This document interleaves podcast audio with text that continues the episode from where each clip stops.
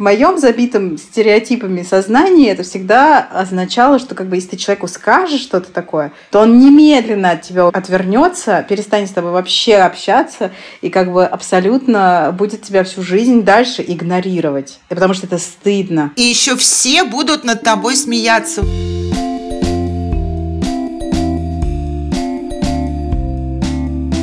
Всем привет! С вами снова самый честный подкаст о материнстве «Ты же мать». Мы его ведущие. Меня зовут Настя Хартулари. У меня есть дочка Варя, ей два года и восемь месяцев. Меня зовут Саша Довлатова. У меня трое детей. Взрослый сын Миша, ему 19. Не очень взрослая дочка Маша, ей 14, совсем маленький мальчик Костя, ему 6. Меня зовут Настя Красильникова. У меня есть сын Федор, ему 3 года и несколько месяцев.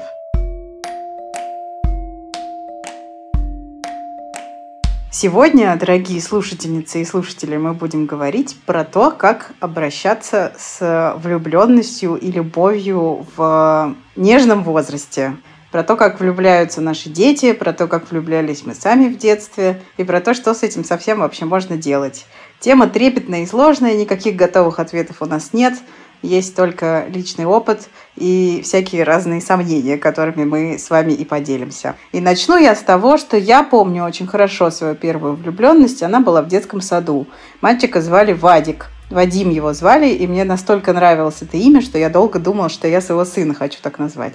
Хорошо помню, что это было именно не дружеское какое-то чувство, а именно такое, как бы некоторое трепетное чувство. Он был по-моему, старше, то есть в старшей группе детского сада, значительно выше меня и какой-то брюнет. И я прям помню, что у меня как-то сердце выпрыгивало из груди, когда я его видела. Я не помню, чтобы я об этом кому-то рассказывала, но почему-то переживания отложились у меня в голове, что вот есть такое романтическое чувство, которое я испытываю к Вадиму. Скажите, дорогие коллеги, у вас тоже так рано появились романтические чувства к вашим Вадимам? Ну нет, про детский сад, наверное, я ничего не смогу сказать, потому что я туда не ходила. Но какие-то какие первые, пожалуй, какие-то романтические, очень нежные, трепетные чувства появились, наверное, попозже.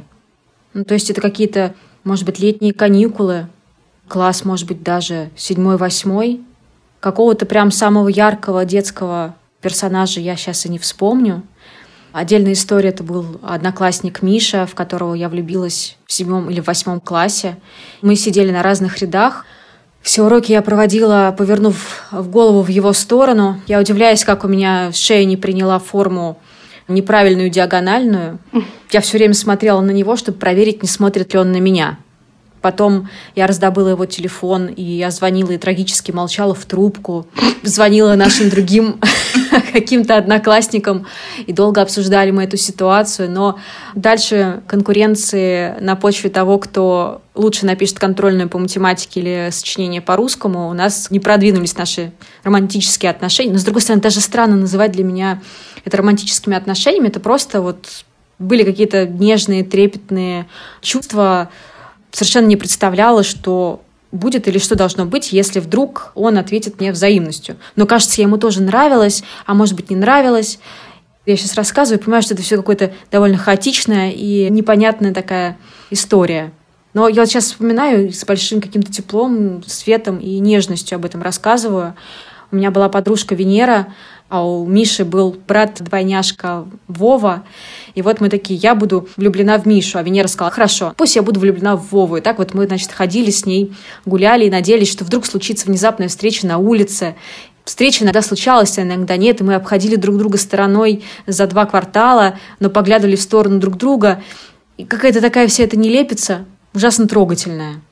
Надо пересмотреть фотографии школьные, прям даже захотелось. Я что-то прониклась и подумала, что я могу публично назвать же имена с фамилиями даже, наконец, не стесняясь. Это Андрюша Иванов и Виталик Кудиев, мои одноклассники в разное время. Я, честно говоря, не могу вспомнить никакой любви в детском саду и старшей. У меня вообще не было в детском саду друзей, мне было там неважно.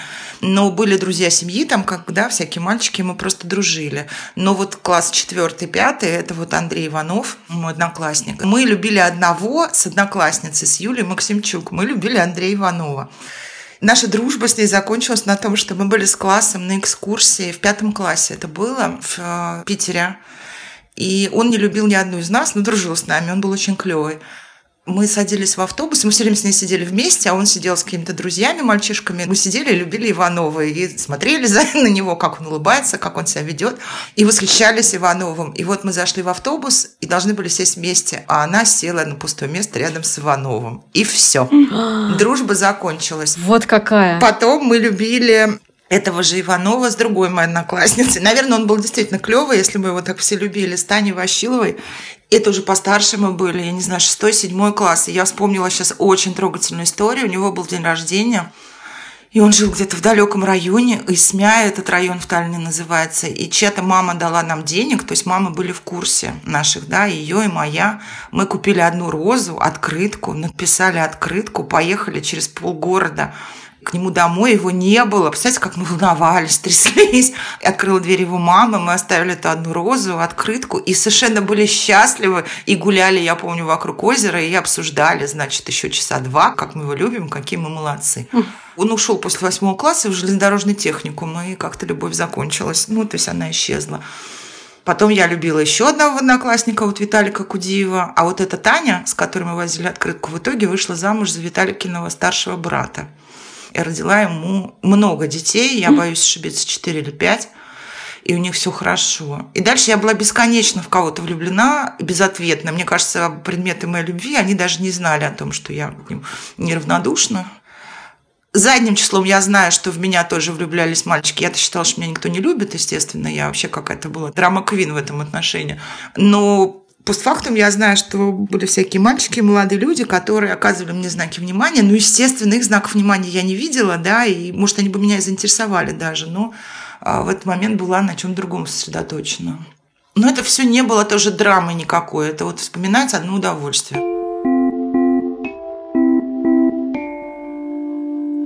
Я тебя слушаю, Саш, и знаешь, о чем думаю? Что когда ты говоришь, что ты была в кого-то все время безответно влюблена, и объекты привязанности не знали об этом, я думаю о том, что, наверное, это во многом и мой опыт тоже. И, в принципе, что тогда, когда мы были подростками, не было такой опции, по-моему, даже, но у меня, по крайней мере, точно, рассказать человеку, в которого ты влюбилась, то, что это произошло. Считалось, что девочка не может признаваться в любви и вообще это недопустимо, это невозможно. Невозможно было даже смс-ку первой написать. Какую смс-ку? В мое детство даже мобильных не было. Да-да, в моем тоже. Дисковым телефоном нельзя было набрать его номер, который ты знаешь наизусть, потому что это неприлично. Не-не, можно было, надо было просто трагически молчать в трубку, позвать Мишу таким срывающимся голосом и молчать. Или спросить, что задано по математике. Но это максимум. Да. Я просто помню, как в мою жизнь уже в каком-то очень довольно взрослом возрасте после 25 ворвалась вот эта идея, что на самом деле о своих чувствах можно говорить вне зависимости от пола и гендера.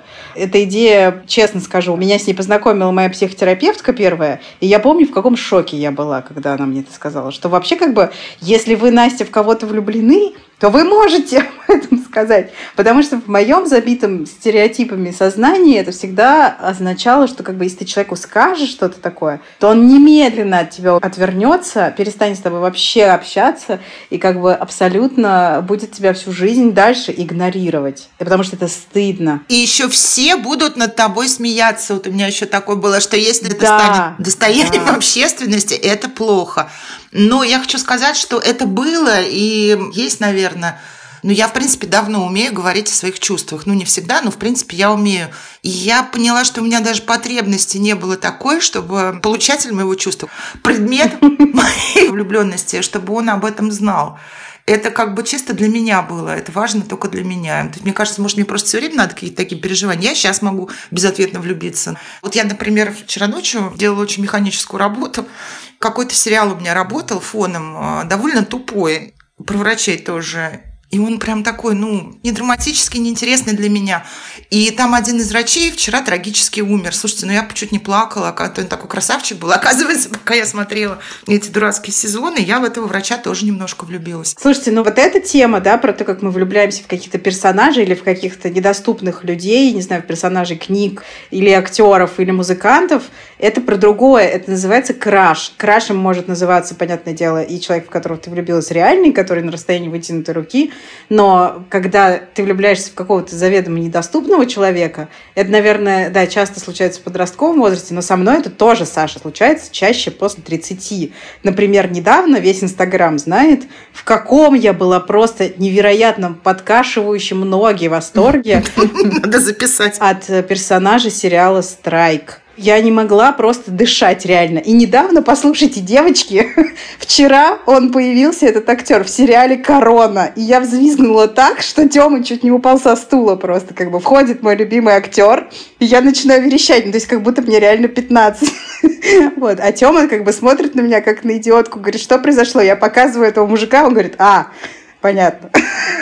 я влюбляюсь, вот если в каких-то киношных, э, ну, условно, недоступных людей, это такие странные персонажи. То есть я про это не говорю не потому, что я стесняюсь, например, а потому что они недостойны даже. То есть если это какой-то клевый, вот как ты говоришь, актер, я книжку читала, но это да, но если это какой-то совсем вот, ну, не знаю, тоже неловко получается. И плюс, мне кажется, конечно, когда вот мы влюбляемся в подростковом возрасте и во взрослом, это не важно, мы наделяем, опять же, объект своей влюбленности качествами, которых у него нету, да, и это примерно, в общем-то, уравнивает его с а, персонажем фильма, с героем книги, потому что ты на него, ну, то, что тебе нравится в людях, ты почему-то именно этого человека на неделю, на две, ну, как получится, да, перенес. Mm-hmm. Потом ты с ним в реальности встретился, поговорил живьем и понял, что нет, что-то он не годится в качестве объекта влюбленности, какой-то он придурок, и переносишь это на кого-то другого. Вот, mm-hmm. собственно, мои подростковые все влюбленности были устроены примерно таким образом. Я поэтому, я думаю, даже не хотела сближаться с этими мальчиками, потому что подозревала, наверное, в глубине души, что буду разочарована. К чему я так завернула далеко про возможность признаться да, в своих чувствах объекту симпатии? Что вот сейчас, исходя из всего того, что мы знаем о том, как это бывает, когда влюбляешься, когда вот отношения начинаются, не начинаются, когда влюбляешься безответно, вы бы советовали своим детям, если мы воображаем себе ситуацию, что они приходят к вам за советом, советовали ли вы бы им первым пойти и сказать человеку, в которого они влюблены, если этот человек в доступе, типа, такие дела, я влюблен, я влюблена, давай что-нибудь, может быть, с этим предпримем. Я могу совершенно конкретно ответить. Миша приходил за советами, я ему их давала, и я не конкретно так было, да, не надо было говорить, я влюблен, но Миша спрашивал, я вполне вот из этой парадигмы отвечала, я за честность, за прямое выражение намерений, ну, максимально возможное. Но все мои советы, которые я Мише дала в этих ситуациях, в количестве там трех-двух, они все обернулись против него, и он потом консультировался с папой, с друзьями. Ну, понятно, друзья, ну, его ровесники – это одно. Более того, у меня есть подруга, Ей 40, она очень красивая, у нее все время романы какие-то. Ну, то есть я в этом не очень считаюсь, уже у Миши не очень котируюсь, да, потому что я скучная, унылая жена и мать троих детей. А вот эта моя подруга, назовем ее Катя, Миша прислушивается к ее советам. И, в общем-то, даже эта Катя сказала, что все, что я посоветовала, это неправильно, и разложила, почему. И, в общем, больше ко мне Миша не приходит за советами, и он уже заранее говорит, нет-нет, ты, ты мне не то скажешь, ты меня уже научила, из этого ничего хорошего не вышло. Ну, из чего я делаю, кстати, вывод, что современная молодежь при всей своей открытости в этом отношении, да, в прямоте, вот то, что мне в них нравится, все равно играет во все вот эти вот игры тоже. Uh-huh, uh-huh. Возможно, девочки в них играют больше, потому что это, опять же, заложенные гендерные стереотипы, да, uh-huh. и когда Миша там каким-то девочкам, девушкам что-то вот такое, как я ему говорила, говорила, они реагировали на это не так, как я бы предположила. Ну, то есть ничего хорошего из этого не выходило. Ну, вот я фантазирую, я бы хотела сказать Варе, что Варя, попробуй, попробуй прийти и рассказать о том, что ты чувствуешь. Мне кажется, лучше попробовать и узнать, что из этого выйдет, чем не попробовать, а потом жалеть, что ты не попробовал. Может быть, я поменяю свое мнение, но мне хочется думать, что я скажу именно как-то вот так, и Варя сделает что-то такое решительное. Хотя она и сейчас себя очень проявляет как решительный человек, и у нее сейчас появился друг Максим, и она решительно вступает с ним в стремительные отношения, она сама берет его за руку, старается его как-то обнять. Я понимаю, что это совершенно другая история, но по крайней мере, такой потенциал того, что Варя решительный в своих чувствах человек, я вижу. Что будет дальше, не знаю. Я, конечно, со страхом жду когда Маша влюбится вот так всерьез. Если еще не влюблялась, и просто я про это не знаю, поскольку речь идет о Маше, то допускаю, что я многого могу не знать в силу Машиной скрытности. Но, честно говоря, прям мне заранее так ее жалко. Мне вообще всегда жалко. То есть я за детей очень в этом плане переживаю, поскольку я сама так эмоционально вовлеченная и много раз влюбленная безответно, и много страданий было, и много раз влюбленная ответно с ну, грустным финалом, да, я прям переживаю. Потому что с Мишей, ну, это тоже было, ну, непросто. А самое ужасное, что когда они влюбятся в кого-то, кто тебе совершенно не нравится, им не подходит, родителям приходится это все принимать, а потом все равно своих детей жалеть. И не говорить, я же говорила, что он козел, например.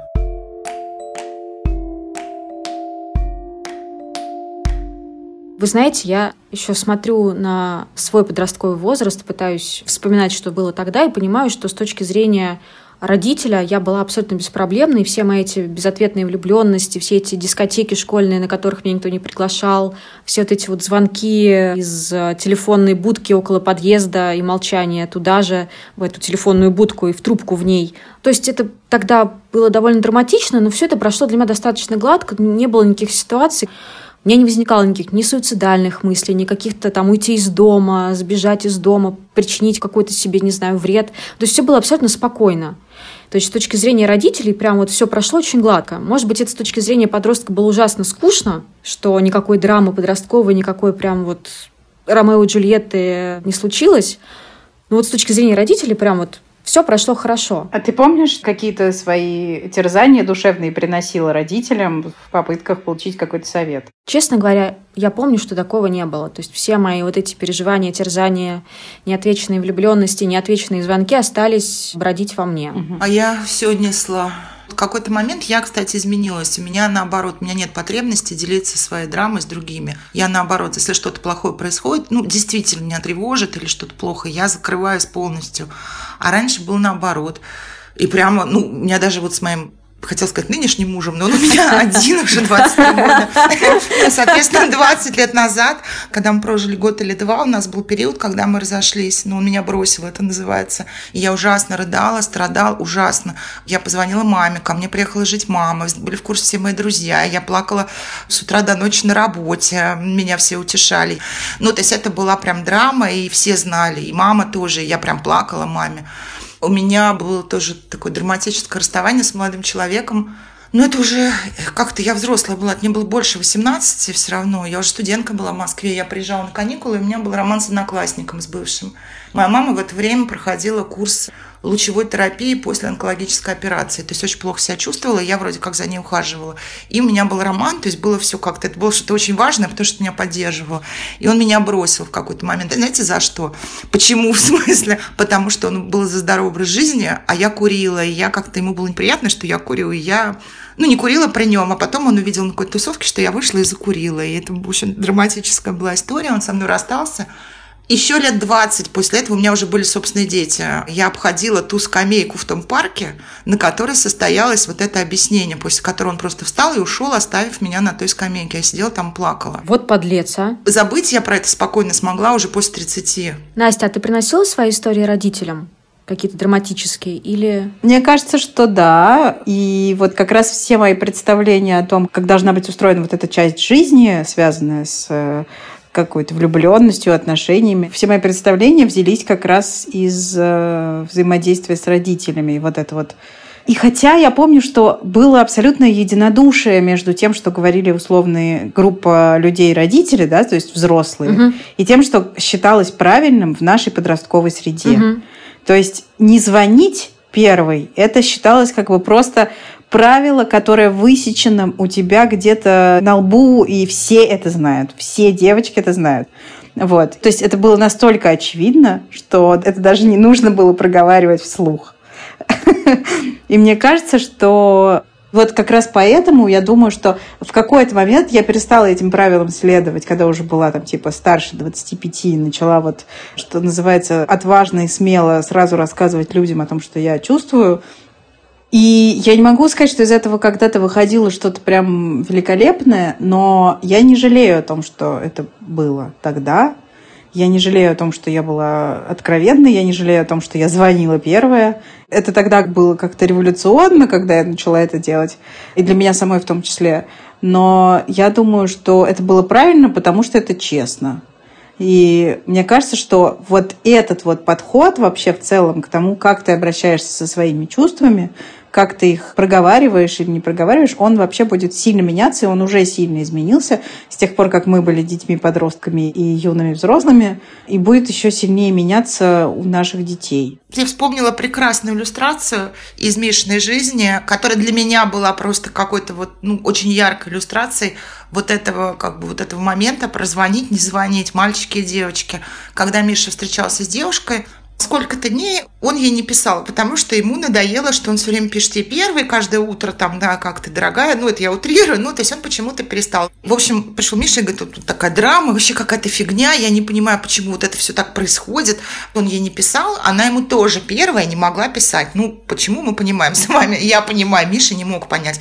А потом, значит, целая трагедия, слезы и, и рыдания там спустя три дня, ну, то есть прям ужас какой был с этой девушкой условный, потому что, оказывается, допустим, допустим, сегодня она призналась, что у нее на вчера были бесплатные билеты на какой-то хороший концерт, на который она хотела пойти с Мишей, но из-за того, что он ей два дня не писал до этого, они профукали этот концерт, и теперь она рыдает. И вот она рыдает и говорит, что у меня были на вчера билеты, а из-за тебя мы не пошли. И Миша такой сидит вот, с таким вот немножко недоуменным лицом, а что ты не сказала? ну, ты бы сказала, у меня билеты, мы пошли. И он говорит, я не понял. И она еще больше обиделась, разрыдалась, и все. Мой поинт в том, что он пришел к нам, потому что он не понимал, что происходит. И я вот на этом примере поняла разницу между там собой, да, в юности и какими-то моими молодыми людьми, например, между девочкой и мальчиком. Потому что я очень хорошо понимаю, почему она так расстроилась, почему она себя накрутила, почему она плакала. Это очень понятно, да, кто был девочкой там 20 лет назад, 15. Ну и сегодня, короче, то же самое. И я вдруг поняла, как мужчины, ну, например, Миша реагируют на все, вот, ну, как они воспринимают вот такие мои тоже закидоны, ну, какие-то поведенческие штампы, да, которые с детства со мной. Ну, то есть им это вообще непонятно. Почему тут обижаться, рыдать? Почему нельзя было сказать, что у меня есть билеты, и пойдем сегодня, ну, как бы вечером на концерт? И, в общем, так мы с Мишей, и, э, то есть он не смог. Я ему пыталась объяснить, чем проблема и почему так происходит, но он меня реально не понял. Я прям поняла, что между нами стена. Мне кажется, все очень понятно, я объясняю, а он смотрит на меня недоуменными совершенно глазами, и я чувствую себя сумасшедшей. Я вообще благодаря Мише получаю много обратного понимания, что вот как бы как мальчики там на что-то мужчины реагируют, да, потому что Миша довольно откровенен, он многим, ну, он, в принципе, как бы не считает нужным что-то скрывать, да, и он о многом рассуждает. Вообще он разговорчивый. Ну, Саш, мне кажется, что люди-то разные, мальчики по-разному реагируют на разные, не говоря уж о том, что помимо традиционных отношений, которые мы все заводили и в которых состоим, существуют еще и всякие разные другие формы. И вот что ты будешь делать, когда, не знаю, условно Маша влюбится в какую-нибудь Юлю, и у них будут возникать какие-нибудь подобные ситуации? В данном случае я же говорю про себя и про то, что я не понимала там, да, в юности, в детстве какие-то обратные, да, и меня кто-то не понимал. Тут скорее я про это говорю, что мне мой опыт стал понятнее с другой стороны. Только сейчас. Что касается мама Здрасте, это Петя, я его люблю в устах Миши. это история, которая в моей голове примерно смешного детства, я ее прокручивала почему-то. Я все пыталась понять, что страшнее, мама, папа, это Зина, она опоздала на электричку в Люберце, останется у нас ночевать. Или мама, папа, Зина опоздала на электричку в Люберце, и я иду ее провожать пешком по шпалам. Или вот мама, папа это Петя, я его люблю, он останется у нас ночевать. Самое страшное для меня все-таки оказался иду в Люберце пешком по шпалам. И Миша очень любит меня пытать, как бы, как мы отреагируем тут дома, если он как бы приведет сюда жить Васю, Петю, и почему-то иногда он называет именем Махмат, гипотетического человека. Вот это очень сложно, очень. Проверяет он вас, проверяет. Тут, понимаете, какая разница, кого тебе приведут, если он тебе не нравится, девочка это мальчик. поскольку я прошла уже историю, как бы мама, папа это Катя, она у нас переночует, все не так сложно, как казалось. Ну, каково это было? Расскажи, как это, потому что это настолько для меня пока фантастический, какое-то такое будущее прям совсем далекое, то есть я даже не представляю, как это будет. А ты уже через это прошло. Мы семья адски толерантных родителей. Мы занервничали, переоделись посимпатичнее. Я прикинула, чисто ли у меня дома, чтобы не опозорить мальчика. Все ли у нас тут как-то, ну, чтобы никому не мешать. Не мешает ли там им Костик. Ну, потом там мы тихо разговаривали, чтобы, ну, не знаю, вдруг она стесняется, например. Так было некоторое время, но дети, как бы у них есть такая привычка, они отвоевывают позиции, сразу начинают завоевывать новые. Дай палец, откусит руку, угу. да. Я плохо знала эту девочку, я старалась не навязываться никак, никаким образом, ни к ней, ни к чему, но все равно не расстанутся, и мне с сыном же жить со своим, я же на его стороне, а, и очевидно было, мне не очень нравилось, как Миша себя ведет в отношениях. Ну, он такой очень, я, я, понятно, гендерный шовинизм, вот это все. Поэтому я как-то старалась дистанцироваться максимально. Ну, мне было чем еще заняться. Mm-hmm. Но потом это стало все чаще и чаще происходить. Потом, например, из серии «Мама, не могла бы ты уйти с кухни?» Ну, я сижу, пью чай, работаю, не знаю. Потому что Катя стесняется пройти мимо кухни, надо пройти, чтобы пройти в ванну или в туалет ли, ей некомфортно. Ну, это стало так напрягать раз-два. Потом я собралась силами, вспомнила знаменитую фразу «взрослые – это мы», ну и составила какое-то правило, чтобы ночевка была раз в неделю, например, и чтобы я заранее знала об этом. Ну, то чтобы этот день был, никогда к тебе неожиданно приходит человек, это такой в трусах бегаешь, да. Ну, несколько раз они пытались как-то это правило нарушить, все, мы уже тут рядом, а можно, можно, ну, вот это же Катенька, как вот это все. Я держалась крепко, ну, потом все было как-то более-менее нормально. В общем, я не очень общалась. А сколько ему было лет? Э, Мише было, по-моему, 15, а ей 16 и 18. То есть в какой-то момент я очень переживала, не придет ли к нам Катин папа бить морды Миша, ну вот это все. Угу. А Миша меня утешал, что она старше, как бы он младше, и возраст согласия уже достигнут. Миша уже тогда говорил будущий юрист. Саш, ну а скажи, а разбитое сердце твоего ребенка, это каково вообще? Это был пипец. Разбитые сердца остались у обоих после этой истории. Миша, мне кажется, вышел из нее уже. Про девушку я не знаю. Но знаю, что как бы, ну, долго было у обоих, да, это, то есть не то, что как бы кто-то один легко вот все это закончилось. Было тяжело. Миша ходил к психотерапевту. Угу. Он сам сказал, что ему нужно. Ему ходили. Потом мы даже ходили на консультацию к психиатру. А вы вдвоем на сессии сидели? Или Миша один к нему приходил, и потом... К психотерапевту мы пришли, я изложила. Я ж плачу, я клиент. Ну, то есть там четко совершенно, да. А, я пришла, изложила, мы поговорили. Потом я ушла, и Миша ходил сам. И, собственно, психотерапевт его предупредил, что если что-то будет, ну, угроза для жизни, здоровья, он тогда должен как бы маме рассказать. То есть он сам должен маме рассказать, а не терапевт? Нет, нет, психотерапевт расскажет, если что-то, что рассказывает ему Миша, представляет угрозу жизни и здоровью сыпется все, школа, ну вот все, что можно, да, то есть Миша в такую конфронтацию со всем миром вступил, но Миша сам по себе еще человек склонный к рефлексии, к трагизму, ну то есть это его личное свойство еще, да, такой, такой человек. И в какой-то момент я сама позвонила этому психотерапевту и сказала, что мне надо, тут у Миши был конфликт в школе, мне звонил директор, душераздирающая была история, я рыдала на работе, я не знаю, кому было хуже, честно говоря. Вот, и я ходила к психотерапевту, потому что мне нужен был взгляд со стороны, но мы не обсуждали конкретно, ну, Мишины, да, вот то, что Миша ему рассказывает, я ему рассказывала рассказывала, как я на все это реагирую. Когда мы ходили к психиатру, мы два раза ходили, к двум разным, так случайно вышло, мы сидели вместе, я все озвучила при Мише, угу. потом я вышла, она разговаривала с Мишей, потом Миша вышла, она мне дала обратную связь. Она не говорила то, что он ей рассказал, но она мне там как бы сказала, почему это происходит, объяснила механизм, да, там еще что-то, еще что-то. Самый страшный момент всей этой истории был, когда я ложилась спать, потому что у меня с утра была первая пара. То есть рано, да, вставать надо было там в 7. Я легла спать в 12, проснулась в час от смс от Мишиной девушки, которая его бросила уже. Саша, простите, что я вас беспокою. Миша написал, что он повесится и заблокировал меня во всех соцсетях. Я не знаю, что мне делать. Я не знала, что делать, честно говоря, когда это ночью происходит, и ты не понимаешь, в Facebook ты не напишешь, ну, я написала психотерапевту Мишиному, он спал, видимо, он не ответил. Я разбудила мужа, и мы как-то там прыгали вокруг Миши вдвоем. И вот я Мишу спрашиваю, что, а как ты собирался это сделать? Я, говорит, даже место выбрал в Царицынском парке. Там же высокие деревья, как бы ты вот это забрался? Вот я не знаю, почему я стала это спрашивать. И хорошо, что я стала это спрашивать, потому что Миша вдруг как-то криво усмехнулся, абсолютно здоровой улыбкой, вот нормально. Говорит, да вот я, говорит, на этом и сломался, не табуретку же из дома тащить. И дальше мы сидим и оба смеемся вот над лепостью этой ситуации. Это был ужас, потому что я помню, что когда ну, мы поговорили, все уже, я поняла, что все более-менее нормально, ну, как бы ничего сейчас делать не надо. Я вышла на кухню, открыла шкаф, и там стояла бутылка коньяка. И я ее открыла и стала пить прямо из горла, знаете, над раковиной. Ну, когда ты вот стоишь и просто... И в этот момент открылась дверь, на кухню вошла Маша, потому что ей же надо было в школу вставать. И вот это еще отдельная была история, что Маша, ну, испугалась, что у нее мать алкоголичка, которая коньяк хлещет. Ну, короче, потом мы сходили вот ко второму психиатру. И я была, видимо, в состоянии уже хуже, чем Миша, потому что он слушал нас, мы вдвоем. Я рассказывала, Миша меня все время перебивал. Я перебивала Мишу, он говорит, нет, ну я все понимаю, я понимаю, вот что с Михаилом, мне тоже понятно. Но, говорит, вы-то почему так нервничаете? Ну, это уже несколько месяцев прошло, я уже успокоилась, я была абсолютно уверена, что я с ним разговариваю очень спокойно. Я уже приняла все психотерапевта, психиатра. То есть мне казалось, я уже такая пришла веселая, бодрая, и очень четко ставлю психиатру проблемы. И вдруг он мне говорит, а вы-то что так тревожитесь как бы? И я так на него смотрю, говорю, я нервная, я совершенно спокойная. И вдруг он заржал, и Миш заржал. И они так вдвоем заржали, и вот тут я поняла, насколько я, ну, неадекватна я. Ну, если у них у двух такая реакция на, на вот мое слово «я спокойна». А потом Катя вернулась, и все наладилось в один день. Чуть через месяц он ее бросил сам. Но я просто слушаю тебя с вытаращенными глазами. И вообще, я тебя так сочувствую. Спасибо. И при этом я подумала, что как здорово, что Катя написала тебе. Ну, вот это самое было тяжелое тяжелый момент, такой пиковый во всей этой истории, допустим, с Мишиной первой влюбленностью, он прошел.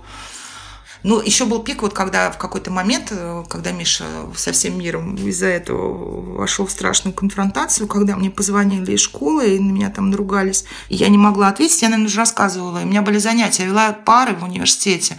Я потом сидела, представляете, в университете, рыдала в туалете, не могла выйти. Мне надо было вернуться, как бы умыться и вести занятия. Я минут 15 не могла остановиться. Ну, тоже думаю, что это было потому, что, конечно, я эмоционально так увлеклась, и это было, ну, и не совсем правильно. То есть надо с собой работать, да, не только там ребенка защищать, а как бы разграничиться. В этом мне помог, собственно, по Мишин психотерапевт, а одним визитом обошлось и психиатр. Я как-то провела границу все-таки, да, и как-то я начала разделять вот это все и не так увлекаться, и не так давать Мише собой манипулировать. Ну, в нашем случае это было вот это еще, что я такая вовлеченная. Миша до сих пор любит прийти, когда ему там что-то у него пообщаться, а я, например, работаю занята. Он сразу трагическим голосом говорит, что что-то ему грустно, у него депрессия. Я на это ведусь, вспоминая наш прошлый опыт, да, начинаю вовлекаться, а потом понимаю, что он это как специально делает. Ну, что-то с папой, когда он общается, у него нет никакой депрессии. Через полчаса они ржут, да, обсуждают какие-то совершенно другие вещи, все все хорошо. Знает, чем тебя подцепить. Ну, вообще жалко, и детей жалко, и родителей жалко тоже. Родители что же, вот я теперь по себе смотрю, очень переживают за детей. И ты не можешь адекватно многие вещи, но если ты как-то вовлечен эмоционально, или ты сам эмоциональный, я не знаю. Ну, что, рыдать-то, когда тебе школы звонят? Саша, скажи, пожалуйста, когда Миша или другие твои дети надумают жениться или замуж выходить, ты будешь как-то настаивать на том, чтобы познакомиться с невестой или женихом заранее? Я не знаю. Просто мне интересно, как это устроено, потому что Тёма, мой муж, сначала сделал мне предложение, а потом познакомил меня со своими родителями. И меня это просто поразило. Он не утвердил мою кандидатуру прежде чем позвать меня в семью. Мне показалось, что это очень мощно как, и свидетельствует о каком-то невероятном уровне, не знаю, в данном случае доверия да, друг к другу между Тёмой и его родителями.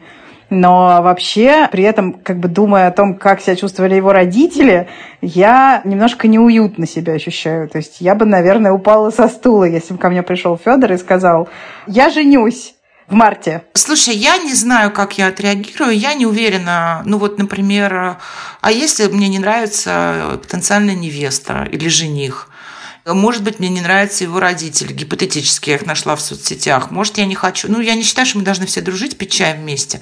Не обязательно. Наверное, если прям дело дошло до свадьбы, хорошо бы быть знакомыми. Ну, сейчас же не обязательно в гости ходить, можно в кафе вы встретиться, да, где-нибудь там, ну, если пандемия закончится. Я бы не хотела, чтобы мои дети искали моего одобрения в выборе каких-то вещей для себя. Угу. Я вижу, что они часто, особенно Миша, ищут моего одобрения. Это неплохо нехорошо, это так есть. Но я бы не хотела, чтобы это было. Я хотела, чтобы они выбирали, ну, в общем, как бы, да, то, что им нравится. И вот когда у Миши вот эта первая любовь, он перестал искать моего одобрения, да, то есть он с меня, как бы, ну, он искал одобрение девушки, другой вопрос. Но это тяжелый момент, но это правильно. Мне не нравится, что мои дети, то есть они зависят от моего настроения, от того, как я посмотрю, от того, как я там что-нибудь скажу.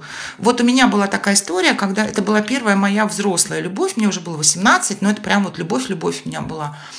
И мама знала, что у меня любовь, я все рассказывала. И был момент, когда мы договорились, что я приведу его познакомиться. Про замужество речь не шло ну, ни одной секунды вообще. Честно говоря, я училась в Москве, он жил в Таллине, это был роман на каникулах, который, собственно, в сентябре и закончился. Ну, я еще полгода рыдала, и все.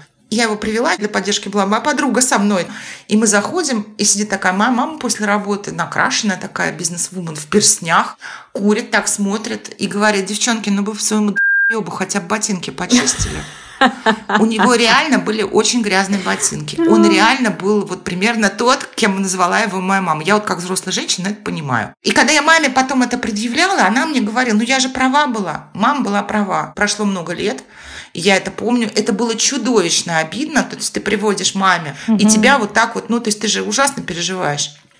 Спасибо, что он так сделал, я своими детьми так никогда не поступлю. Спасибо, что моя мама с первого взгляда одобрила моего будущего мужа. Вот не пришлось вот таких выслушивать, да, и мучительно делать выбор между мамой и замужеством, например. Вот, то есть Жене понравился сразу. Но я бы так не хотела. Я бы хотела, чтобы мои дети, если им кто-то нравится, чтобы они отстаивали да, свое право, как бы свое право на ошибку, свое право на любовь. Ну пусть нам из-за этого будет сложно. Сейчас, мне кажется, поскольку у меня их трое, я буду только рада, если они все женятся, куда-то срулят. Думаю, что к тому моменту, когда это произойдет, я буду грустить и тосковать. Но, тем не менее, не вижу здесь необходимости никаких одобрений и согласований с родителями, что вот это Настя, я хотела бы на ней жениться, но сначала спрашиваю ваше мнение. Не спасибо. Как мать даже так бы не хотела. Если вы самостоятельные, то какая разница там? И мне не нравится, конечно, когда, ну, если твой ребенок начинает с кем-то встречаться, бывает так, что он настраивается и сам, и вторая его половина его против тебя. Ну, каждый раз я себе говорю, что это, в общем, естественный процесс, так должно быть. У нас с Мишей были, вот когда у него была от любовь, очень плохие отношения, но сейчас же они нормальные, мы можем их обсуждать, и он сам много что понял. Ну, то есть окей. Как все это сложно. Вот сложно было, когда Мише было 4 года, и мы отдыхали в Турции, он влюбился в девочку Лизу. Он все время хотел играть с Лизой. Лиза была мерзкая, блондинка-манипуляторша. Я сейчас сказала все штампы, за которые меня надо выгнать из подкаста с поджатыми губами. И с такой же мамой, очень правильной. И там у них были другие друзья. Миша не... Ну, Миша был задиристый, очень громкий. Он хотел бы с ней на пляже. Он хотел с ней играть. У них была там своя компашка, в которую Мишу не очень брали. Он начинал себя плохо вести, как всегда делают дети, да, когда их компашка не принимает, они начинают как-то привлекать себе внимание. А мама Лизы всячески демонстрировала, ну, как бы такое максимальное осуждение вот меня и Миши, и нашей семьи. Мы отдыхали, я, Миша и моя мама. Через 10 дней моя мама уехала, и приехал мой муж. И вот это все продолжалось. То есть она, она, мама Лиза делала мне замечания на пляже. Мы сюда приехали отдыхать в тишине, а не выслушивать вашего ребенка. Я старалась там ходить на пляж не в то время, когда там есть Лиза. Обедать в другой части столовой. Ну, то есть миллион усилий прилагала. Это был какой-то реальный кошмар. И настало утро, когда мы пришли на завтрак на пляж, и Лизы не было. И у моей мамы тогда не было мобильного еще. И я слала смс подруге в Москву. Писала, что, пожалуйста, Галя, не удивляйся, просто позвони моей маме по такому-то номеру и скажи, Лиза уехала. Вот. все очень радовались. Это прям было событие. На следующий день они опять были, потому что они уезжали всего лишь на экскурсию. И вот все три недели вот эта история продолжалась. И это было гораздо тяжелее мне, чем вот то, что происходит с детьми в подростковом возрасте. Потому что ты вообще никак ребенку не можешь ничего объяснить, ну, в 4 года ты ему не можешь помочь, то есть ты его не утешаешь никак, да, то есть он вот все время, моя Лиза, моя Лиза, хочу. Миша такой тоже настойчивый оказался. Если Лиза слышит этот выпуск, Лиза, ты была не права. Мне, кстати, когда я переживала драма первой любви, мама моей одноклассницы почему-то сказала, всегда, когда у меня проблемы в отношениях, я читаю «Красное и черное Стендаля». Я, честно говоря, плохо сейчас помню сюжет, но в общих чертах. Я не помню, что именно тогда мне помогло, но действительно это оказалась книга, которую надо читать. Всем очень советую. «Минуты душевных терзаний». Я не знаю почему, реально, прямо я помню, это было спасение какое-то. Я вот слушаю тебя, Саша, про ваш с Мишей опыт, и я понимаю, что сейчас даже на уровне фантазии я понимаю, что я не вытягиваю разговор о потенциальном разбитом сердце с потенциальной аварией подростком. И я понимаю, что как здорово, что все больше и больше становится актуальным обращение к специалистам типа терапевтов, психологов да. и прочих людей, которые да, могут да. помочь. Это прям очень важно. И это меня прям дико утешает, что если я сама не вытяну, если я сама не смогу дать какой-то совет, который поможет в кризисной ситуации, что есть специалисты, которые помогут и мне, и Варе, и э, всем, кто будет втянут в потенциально неприятную ситуацию. Это правда большая радость и большое везение, и большая привилегия быть теми людьми, которые могут себе позволить обращаться к психотерапевтам. Действительно радостно за наших детей, что у них как-то будет меньше стигмы в этом отношении, да и у нас самих тоже классно. И с другой стороны, я еще думаю о том, что очень хочется выстроить максимально возможно доверительные отношения с Варей, чтобы она могла мне рассказать об этих своих потенциальных каких-то проблемах, о своем разбитом сердце, если вдруг такое произойдет.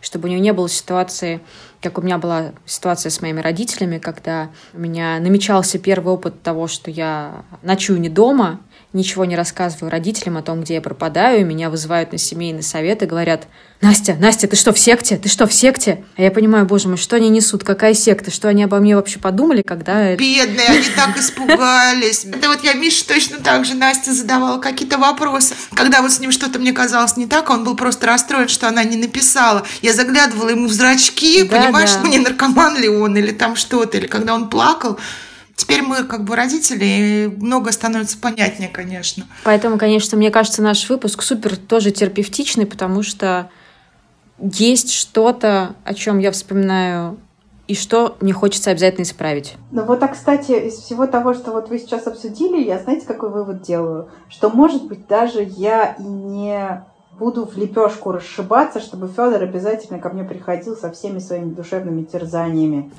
Но быть человеком, который оплатит ему реально психотерапевта, я готова, хочу и могу быть. И мне классно, что у нас есть такая опция. Мне кажется, это очень здорово.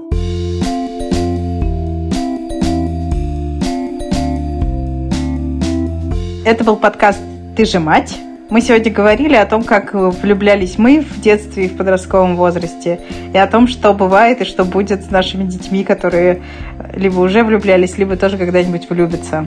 Спасибо большое, что вы нас слушали. Пожалуйста, не забывайте ставить нам оценки, писать комментарии и пишите нам письма на подкаст собакамедуза.io с пометкой «Ты же мать».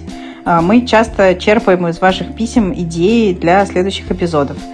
И не забудьте подписаться на другие подкасты «Медузы», например, подкаст «Что случилось» или подкаст про музыку «Творческие планы». Спасибо всем, до скорого. Пойду пересмотрю свои детские фотографии на свою первую влюбленность. Пока-пока. Всем пока.